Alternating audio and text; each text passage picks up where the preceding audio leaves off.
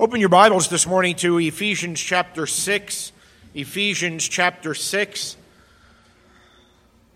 We're going to look at just one verse this morning. That is verse 10, Ephesians 6 and verse 10. We have been in the book of Ephesians and have taken note that it is Paul's uh, letter of cosmic reconciliation that is, that when Jesus Christ suffered and died on the cross, he did so not just for his elect, not just for his church, but that all things uh, might be reconciled to himself. And ultimately, there will be a new heavens and a new earth wherein righteousness dwells, all as a result of Christ's work on the cross. And uh, his resurrection is a foretaste of that, his glorified body, not only of our glorified bodies, but of a renewed uh, and reconciled creation um, as well. And we have just finished the household uh, code uh, in the previous verses, the end of chapter 5, beginning of chapter 6. Last sermon in this series was on slavery in verses uh, 5 through 9 of chapter 6 and we come to this concluding section of the book of Ephesians and the introductory verse in verse 10, which will be our concern today. So let's pray and then read God's word. Father, we uh, come to this portion of your word believing that it has been written for us by your Spirit through the Apostle Paul long ago and far away. We pray for your Holy Spirit to come and apply it to our hearts and minds to make it relevant to us here and now today. And we ask it in Jesus' name, amen. Verse 10, Ephesians chapter 6. Finally, be strong in the Lord and in the strength of his might. Two verses to the sermon this morning. First, a resurrection reference, and secondly, some relevant reminders a resurrection reference, and relevant reminders. June 6, 1944, was D Day. D Day is when the Allied forces stormed the beaches of Normandy at, and the invasion of uh, the shores of Europe. The success which uh, encountered that day marked the beginning of the end of World War II and the beginning of the end of Hitler's attempt at world domination. And yet, VE Day, victory in Europe, VE Day was one year away, May 8, 1949, when the war would actually be concluded with the capture of Berlin, capital of Germany. I mention that because it's the same in the New Testament. Jesus Christ's resurrection and ascension are the analogous are analogous to D-Day, where he conquered Satan and he has won the victory over sin and death and Satan um, on his resurrection and ascension. And yet, the battles continue to rage until he returns and there is complete and total victory. For those of you that are theologues, this is put in terms such as the now and the not yet. Christ's victory has been accomplished and achieved now by virtue of his resurrection and ascension, and not yet until he returns and consummates that, and all the battles are completed and over. Now, I mention that because the three words in verse 10, look at the text strong, strength, and might are the same three words which Paul uses to begin his letter to the Ephesians in talking about the resurrection of Jesus Christ from the dead. Look at chapter 1 and verse 19, if you would. In Ephesians 1, verse 19, we read, uh, Paul is praying for the Ephesian church, praying for you, praying for me as well. And he says, I pray that you would come to know what is the immeasurable greatness of his power, same word as strength, all right, toward us who believe, according to the working of the strength of his might or his great might. The three words are the same in verse 19 as they are in verse 10 of chapter 6. What is the reference, though, in verse 19? That he worked in Christ when he raised him from the dead and seated him at his right hand in the heavenly places. That is, his resurrection, raised him from the dead, seated him at his right hand, his ascension and his session in the heavenly places. What's the point? Paul, in verse 10 of chapter 6, is referring once again to the resurrection and ascension of Jesus Christ as he calls you and me to be strong in the Lord and in the strength of his might. That resurrection reference is to remind you and me that our strength is not in ourselves, that your strength is not in pulling yourself up by your bootstraps, but the strength of a Christian is by virtue of Jesus Christ, his resurrection, and his ascension. All right? And that reference in chapter 1 is to the power which by which God raised Jesus Christ from the dead. Now, I just want you to pause and think for a moment, all right? Because if you're a Christian like me, you have already taken for granted Christ is raised from the dead. Of course, we celebrate Easter, Christ's resurrection, like his death, like his ascension, is just a fact of Christ's life. Uh, we take that for granted and we overlook it. But I want you to pause and think about that for a moment. Because in chapter 1 of verse 19, Paul is saying, I pray that you would know that power. And I want you to pause and think for a moment. What power was it? What power is it that raised Jesus Christ from the dead? What power is it? What power does it take to raise someone from the dead three days after he was buried? That's immense power. That is incredible power. And when Paul in Ephesians 6 then says to you, Christian, be strong in the Lord and the strength of his might, he wants to remind you of that power. Jesus Christ is the cosmic ruler. He is the risen and reigning Lord. And Satan is a defeated foe. This is the beginning of a section upon which a lot of ink has been spilled. Hundreds of books have been written about spiritual warfare, but we need to get this right. And what is right is not just what I say or what I believe, but what Paul is written for you to comprehend and for you to apprehend. All right? Okay. So, look at Colossians chapter 2, just to set the stage here because Ephesians and Colossians are parallel letters. One is uh, written, they're written to different churches, but, excuse me, they are um, very, very similar in outline and in content. And we follow a tried and true rule of interpreting the Bible when we look at more clear passages to interpret less clear passages. So, when we want to understand more fully the resurrection and ascension of Jesus Christ from the dead, we want to look at the clearer, clearest passage with respect to that, and it's found in a parallel letter to Ephesians in Colossians. And it's Colossians chapter 2, uh, verse 13 and following. Read it with me if you will. And you, who were dead in your trespasses and the uncircumcision of your flesh, God made alive together with him, that is, with Jesus, having forgiven us all our trespasses by canceling the record of debt that stood against us with its legal demands. This he set aside, nailing it to the cross. Now, pay attention.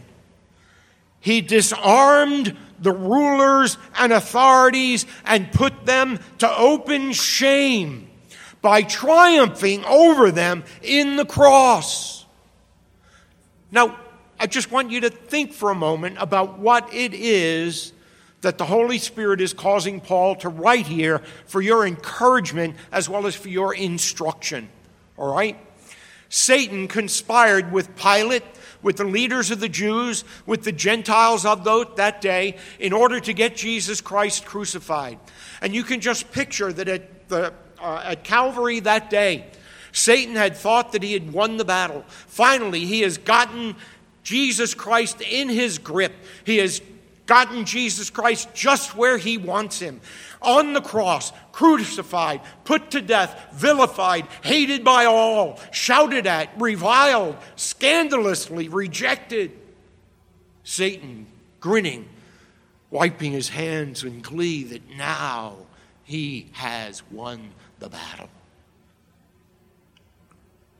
And what Paul is saying no, no, no.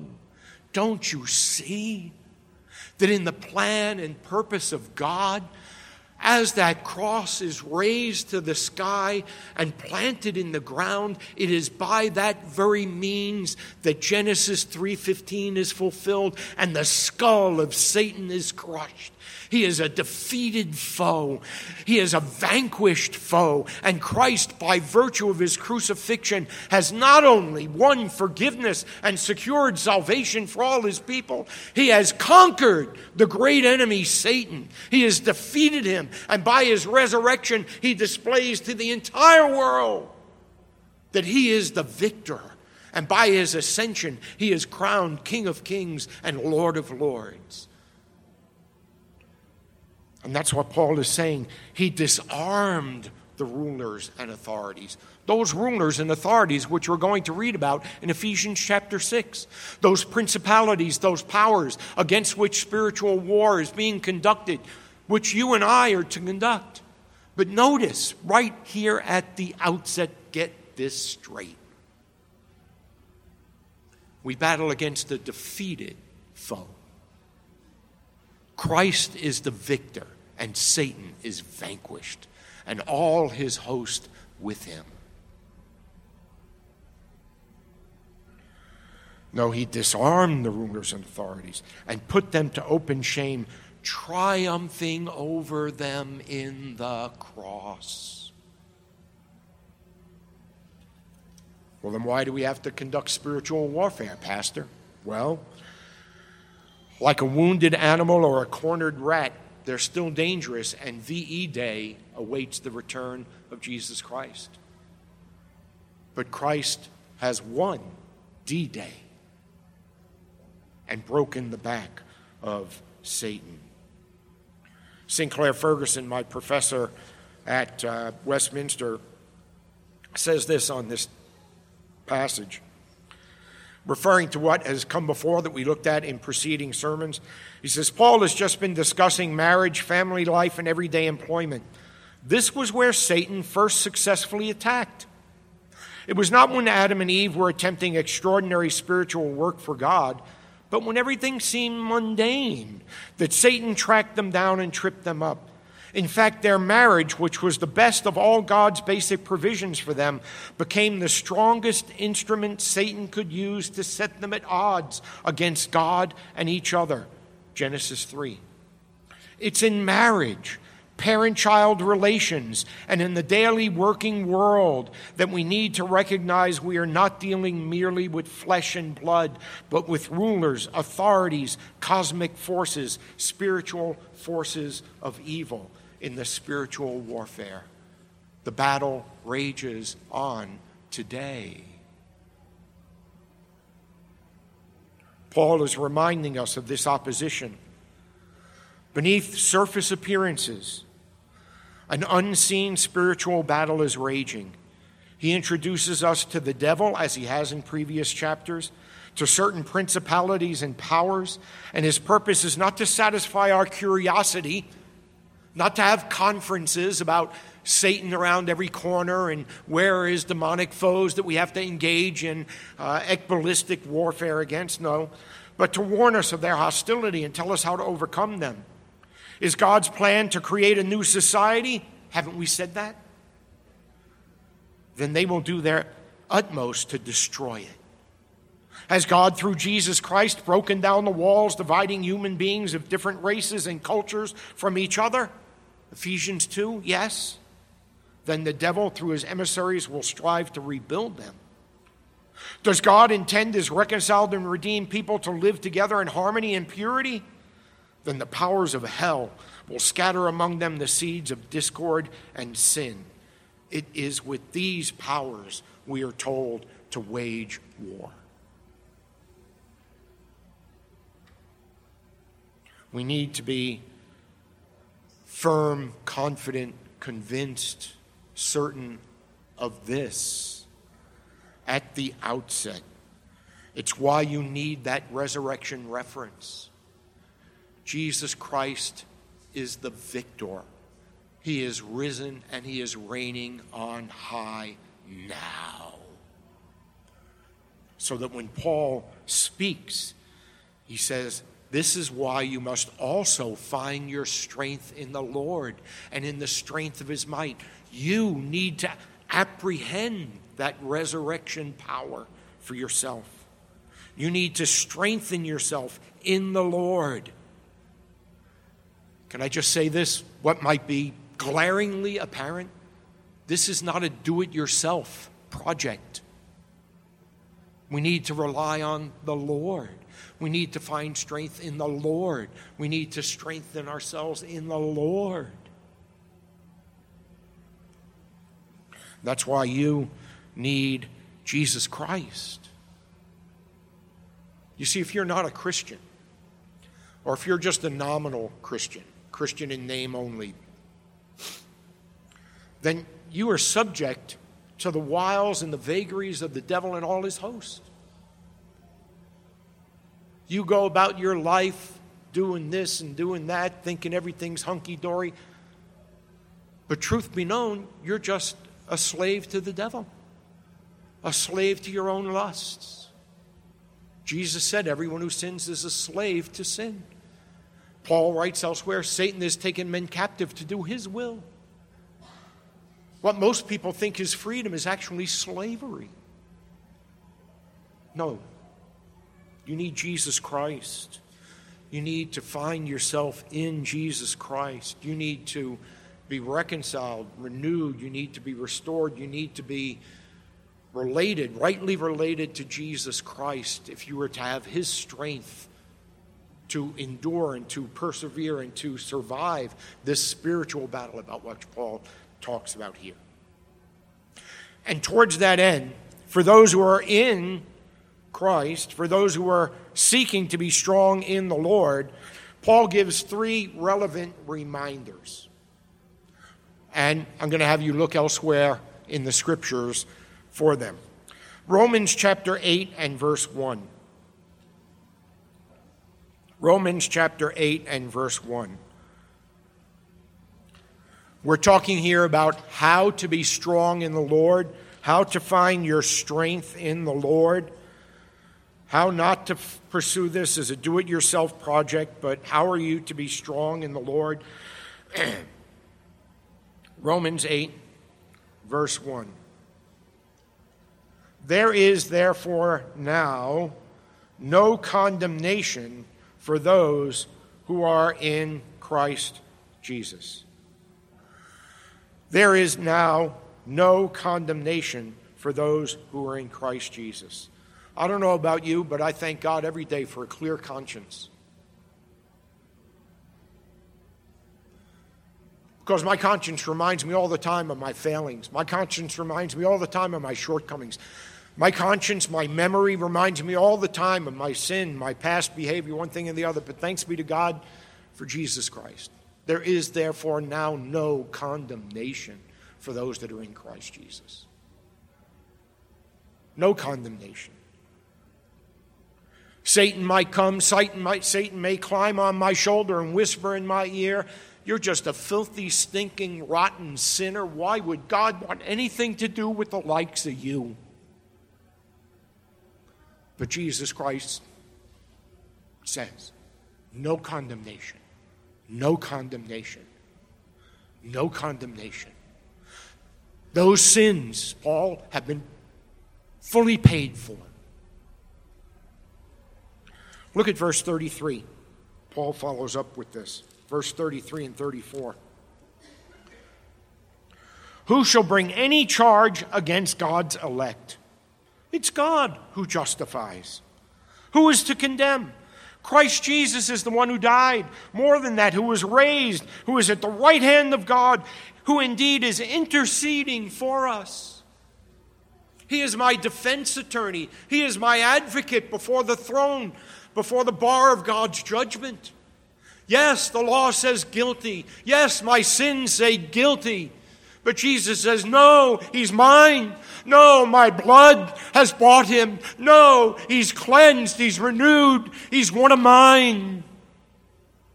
There is therefore now no condemnation for those that are in Christ Jesus.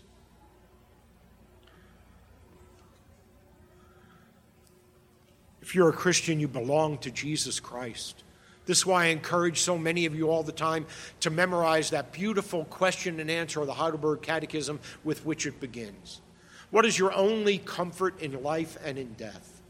My only, my only, only comfort in life and in death is that I am not my own, but belong, body and soul, in life and in death, to my faithful Savior Jesus Christ who has fully paid for all my sins and set me free from the tyranny of the devil. I belong. I am paid for. I am free. The first step to being strong in the Lord if you're a Christian, you're not a leaf blown by the wind. You're not subject to the fleeting vagaries of faceless fates, nor are you prey for Satan. You belong. There is therefore now no condemnation. Second thing to be strong in the Lord right in this same text, if you would, verses 35 through 39. We're about to enter into this section dealing with spiritual warfare, right? Resurrection references Satan is a vanquished foe. Christ is the victor. Christ is risen. Christ is reigning, right? He's going to go into the following verses dealing with spiritual warfare. What, what do you need to know to be strong in the Lord? Look at verse 35. Who shall separate us from the love of Christ? Shall tribulation or distress or persecution or famine or nakedness or danger or sword? As it is written, For your sake we are being killed all the day long. We are regarded as sheep to be slaughtered. No, in all these things we are more than conquerors through him who loved us. For I am sure, and get this, that neither death nor life, Remember what Paul's going to be talking about in Ephesians 6. Nor angels, nor rulers, nor things present, nor things to come, nor powers. None of those things about which the Apostle Paul is going to talk as he gets into the subject of spiritual warfare. None of them, nor height, nor depth, nor anything else in all creation will be able to separate us from the love of God that is in Christ Jesus our Lord. That's why Paul can say when he writes to the Galatian church, he said, The life I live, I live by faith in the Son of God who loved me and gave himself for me. And nothing in all creation, not the devil, not his hosts, not powers, not principalities, nothing will ever separate me from that love. That makes you strong in the Lord. And then thirdly, 1 John chapter 4. 1 John chapter 4.